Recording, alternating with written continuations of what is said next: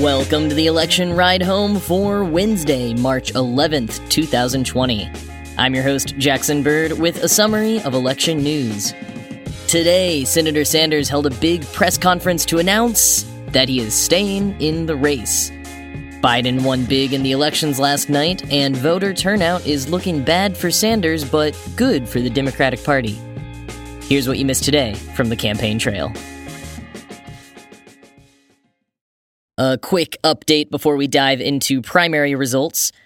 Remember yesterday when I told you that none of the presidential candidates had plans to cancel campaign rallies due to coronavirus? Well, right as I finished editing, news broke that both Senator Sanders and Vice President Biden were canceling their rallies in Ohio following Governor DeWine's request that all major indoor events be canceled. The DNC also announced yesterday that there will be no live audience or traveling members of the news media at Sunday night's debate in Phoenix.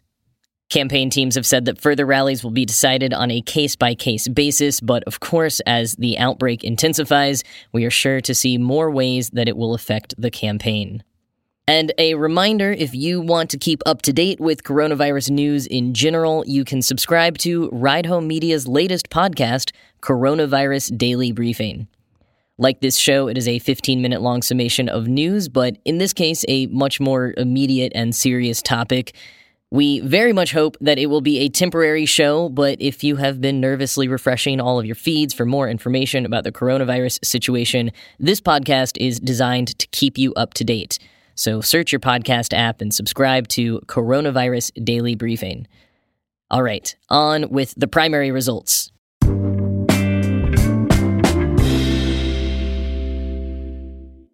The results are mostly in from last night's primary elections in six states.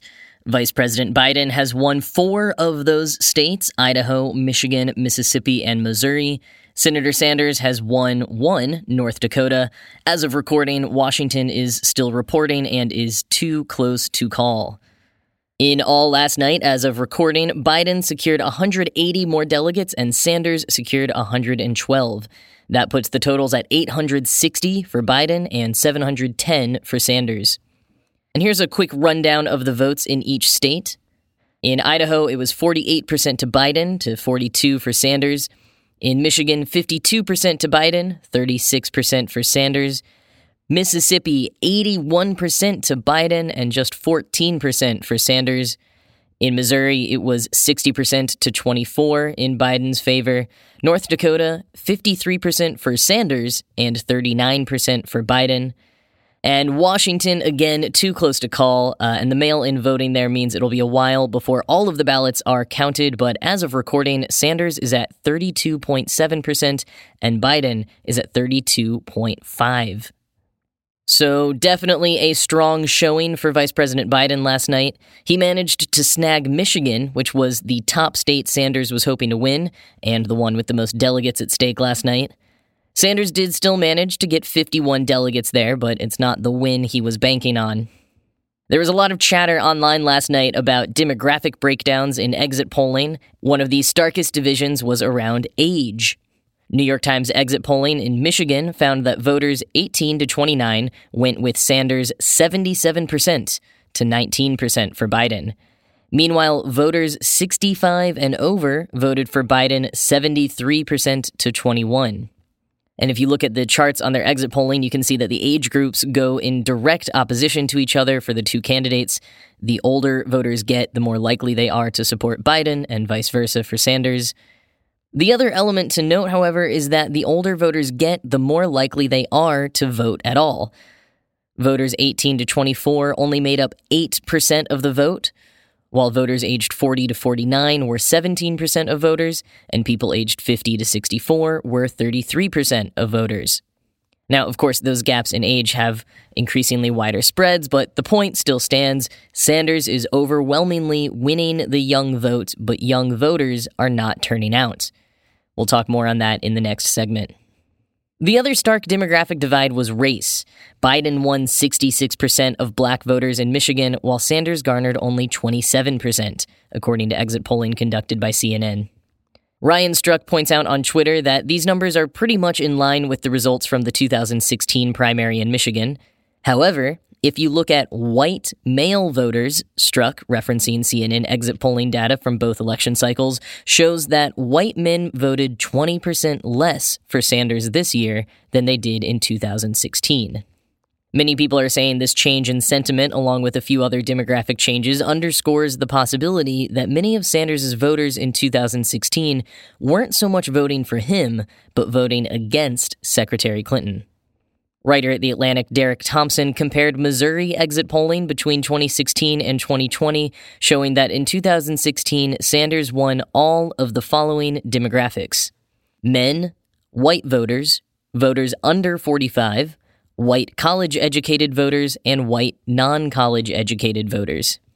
The only demographic Thompson references here that Sanders lost in 2016 was voters over the age of 65. This year, Sanders increased his lead with voters under 45, but lost every other aforementioned demographic to Biden. Thompson tweeted, quote, Big picture, Sanders demolished Clinton among people under 45, and then super duper demolished Biden among people under 45. He appears to have bled double digit support among almost every other age, gender, ethnicity, education demographic. End quote. Harry Enten added on Twitter, quote, Biden's got a strength in rural areas across the North, Michigan included, that Clinton never had. A lot of Sanders' strength in 2016 continues to look like it was anti Clinton. End quote. Ezra Klein was one of many people pointing out how this could be evidence of the sexism at play in the 2016 election, tweeting, quote, Following the Clinton Sanders race with the Biden Sanders race is almost like a natural experiment in, to put it gently, the role gender plays in voter preferences and judgments about electability. Clinton and Biden are both establishment Democrats who served at high levels in Obama's administration and have long policy records in the center of the Democratic Party. And Clinton was a sharper candidate with more support from party leadership and more money. And yet, it looks like Biden will beat Sanders in a lot of places Clinton either lost or barely won. That may just be Trump pushing the Democratic electorate to a candidate they perceive as safer, but I'm skeptical it's just that. End quote. The New York Times also stated that these results could reveal the role gender had to play in anti-Clinton sentiment, writing, quote, White men supported Mr. Sanders by a 25 point margin over Mrs. Clinton. Yet they favored Mr. Biden over Mr. Sanders on Tuesday. End quote. Since we're talking so much about 2016, another point Across the board, not just with particular demographics, across the board, Senator Sanders is performing worse than he did in 2016. Quoting the New York Times He won Michigan then, he lost it now. He nearly won Missouri then, he lost it decisively now. He won Washington, North Dakota, and Idaho in landslides then, all were too close to immediately call on Tuesday night. Mr. Sanders doing worse in 2020 than 2016 is not new. As the pro Biden super PAC Unite the Country wrote in a memo this week, on Super Tuesday, in every single state, Bernie Sanders earned a smaller share of the vote than he earned in those same states in 2016. End quote. One final note in the midst of the primary elections yesterday, both candidates snagged a couple of endorsements. Previously having endorsed Senator Warren, the Working Families Party has officially endorsed Senator Sanders, as have a group of 50 former Warren staffers who published a letter of their endorsement to Medium yesterday.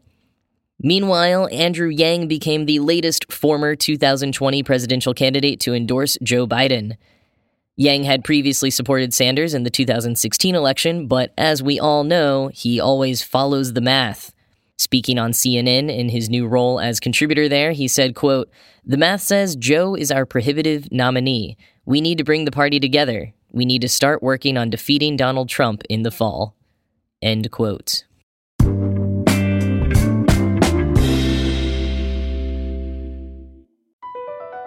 BP added more than $70 billion to the U.S. economy in 2022.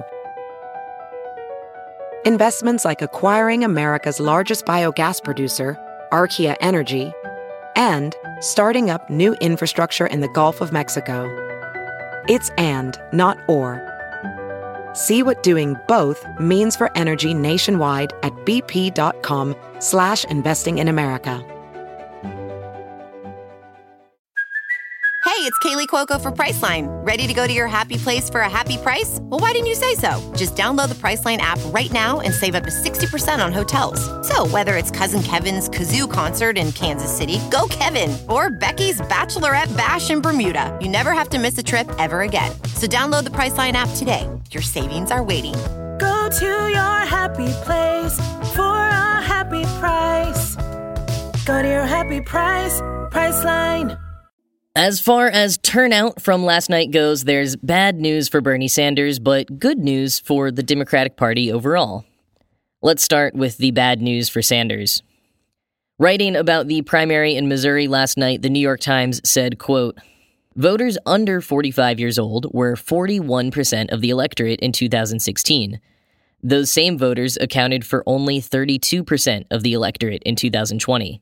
The biggest jump in terms of share of the electorate came among Mr. Biden's strongest group, those 65 or older, who were 31% of the electorate, up from only 22% four years ago. Mr. Biden carried older voters with a colossal 81% support, an even bigger share than Mr. Sanders had among those under 30. End quote. That was the most extreme example from last night, but in every primary or caucus, we're seeing Sanders getting the most support of young voters, and also that young voters are showing up less than every other age group. That might not be for want of trying, though, especially for college students. The New York Times points out, quote, College student turnout in the 2018 midterms, 40.3% of 10 million students tracked by Tufts University's Institute for Democracy and Higher Education, was more than double the rate of the 2014 midterms, easily exceeding an already robust increase in national turnout. Energized by issues like climate change and the Trump presidency, students have suddenly emerged as a potentially crucial voting bloc in the 2020 general election. And almost as suddenly, Republican politicians around the country are throwing up roadblocks between students and voting booths. Not coincidentally, the barriers are rising fastest in political battlegrounds and places like Texas, where one party control is eroding. Students lean strongly Democrat. End quote. The New York Times adds that college students often come from out of state, and that a lot of states require restrictions for out of state voters trying to register, like requiring driver's licenses or auto registrations that are prohibitively expensive for college students. Many states accept student IDs in name, but have restrictions that most student IDs aren't compatible with. Some states also have laws ensuring high schools help seniors register to vote, but they also have loopholes that many schools use to get out of it. States are also closing down early voting locations or just voting locations in general, particularly ones located on or near college campuses. Despite these restrictions and plenty more, college students are organizing in ever increasing numbers to help get each other to the polls. So, yes, their turnout might not be as high as other age groups, and that is certainly not helping Senator Sanders this year, but placing all the blame on youth apathy is ignoring a huge component of the problem. But on to the good news overall for the Democratic Party. Turnout was up in many locations and across several demographics. Tim Alberta, chief political correspondent at Politico, tweeted last night, quote, there were 1.2 million raw votes cast in Michigan's 2016 Democratic primary. We just hit 1.2 million tonight, with two thirds of the vote counted. Alberta also wrote a piece for Politico profiling Livingston County, Michigan, and what its turnout spells for the general election. Quoting Alberta Four years ago, Livingston was a safe haven for Republicans. Voters there, white, educated, upper class commuters, gave no hint of a coming realignment. The county's congressional seat, property of the GOP for 15 years, was locked down. Its political culture, anchored by a love of God, guns, and tax cuts, seemed uncrackable.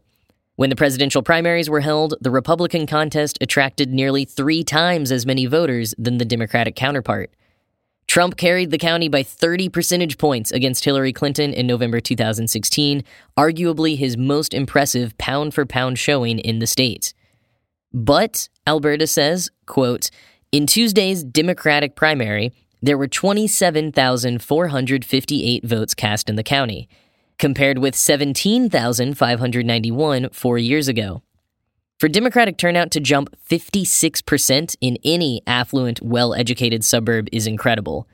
For it to happen in a deeply, fundamentally conservative place like Livingston County is astounding.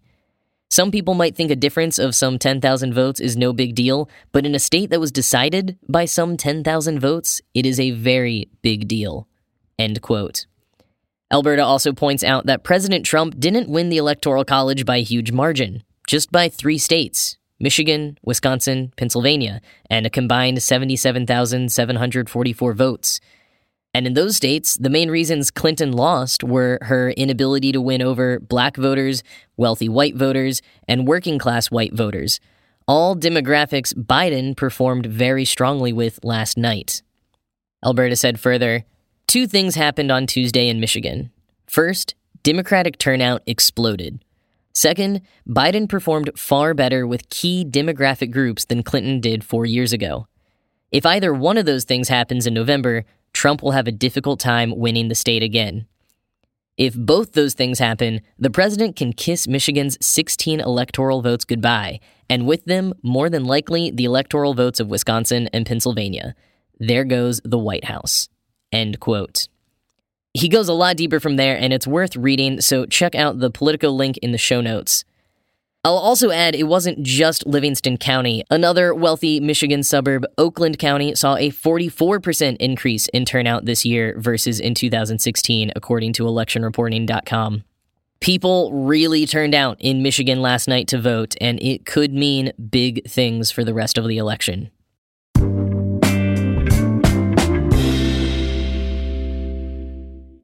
Earlier this afternoon, Senator Sanders held a press conference to address the future of his campaign. For a few minutes, the whole internet freaked out, thinking he was about to drop out of the race, but it was leaked just a few minutes before he spoke that his intentions were simply to confirm that he will be remaining in the race. It seems like his intention with the press conference was to reassure both supporters as well as everybody else that his campaign still has potential, still has legs, and still has plenty of passion. He acknowledged that he's losing in delegates, but that he is winning in two strong areas ideologically and with the younger generations. As I talked about in the last two segments, his success with younger generations is overwhelmingly true, and as far as his ideology goes, most recent polls have been showing that far more prospective voters agree with policies like Medicare for All and free public college and a number of Sanders' other platforms Far more people agree with those than are willing to vote for him. Sanders mentioned anecdotally in his press conference that people will say they support his various policies and then say they're voting for Joe Biden because he seems more electable. And polling data does seem to back this up.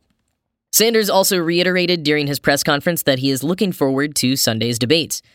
Like I said yesterday, I had strong doubts that he would drop out before then because his team definitely seems to believe that he will obliterate Biden in that debate.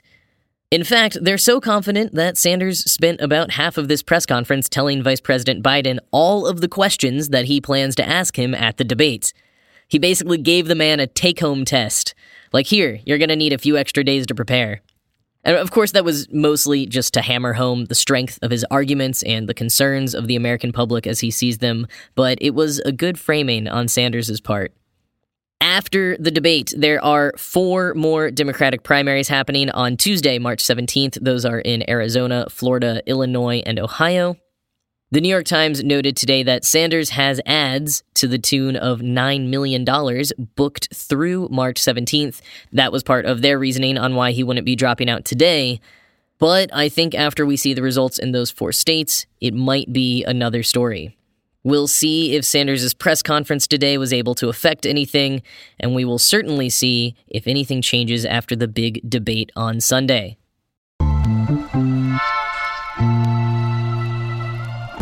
And that is the election roundup for the day. As always, you can find Election Ride Home on Twitter at Election Podcast or on Facebook at facebook.com slash election ride home. Thank you all for listening, and I'll talk to you tomorrow.